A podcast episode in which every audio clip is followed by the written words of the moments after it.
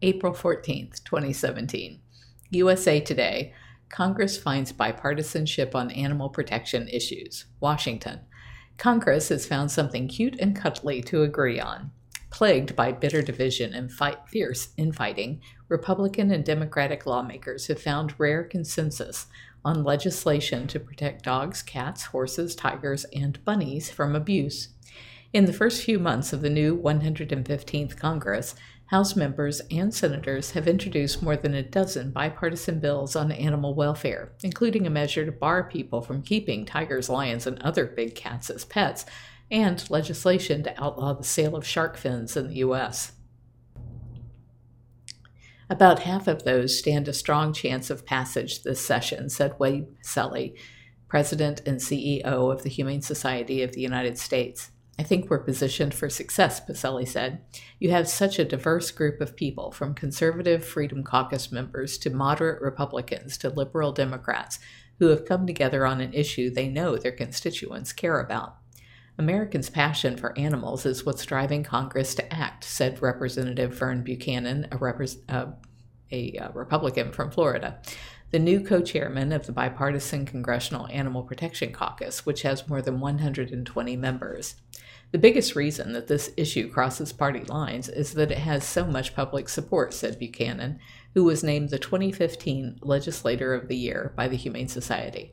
About a third of my district is seniors. Most of them have pets that they love. I've had dogs and cats and horses myself, but I never realized how much passion there was for animals until I got this job 10 years ago. It comes up almost every one of my town halls. Representative Earl Blumenauer, a Democrat from Oregon, the co chairman of the caucus, said Americans have become increasingly vocal about how much they care about their pets, wildlife, and farm animals.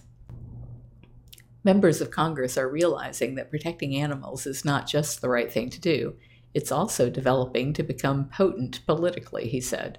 Blumenauer said that the point was underscored last fall in Oklahoma, where animal protection advocates defeated a right to farm ballot initiative that critics said would have allowed abusive puppy mill operators to shield themselves from laws against animal cruelty. Residents of the conservative state, which voted overwhelmingly for Donald Trump in the same election, defeated the initiative by about 20 points. Animal welfare advocates also helped pass a ballot measure in Massachusetts last year to ban extreme confinement of farm animals, and an initiative in Oregon to ban the trade in ivory, rhino horns, and other body parts from wild animals. Those votes have helped convince members of Congress from both parties to support animal protection laws at the federal level, Pacelle said. Supporting animal protection also allows them to soften their image with their constituents and show compassion, he said. Animals help humanize them. Among the bills that Congress is considering, the Big Cat Public Safety Act, Representatives Jeff Denham, Republican from California, Walter Jones, Republican from North Carolina, Niki Tsongas, a Democrat from Massachusetts, teamed up to offer this bill to ban the possession of breeding of lions, tigers, leopards, and other big cats by private individuals or unqualified exhibitors at roadside zoos.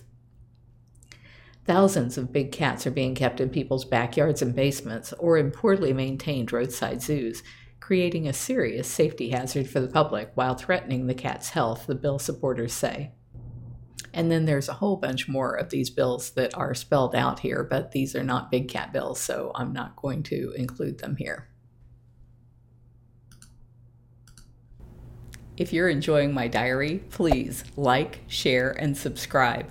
You can find other ways to connect to me over at bigcatrescue.org forward slash carol.baskin.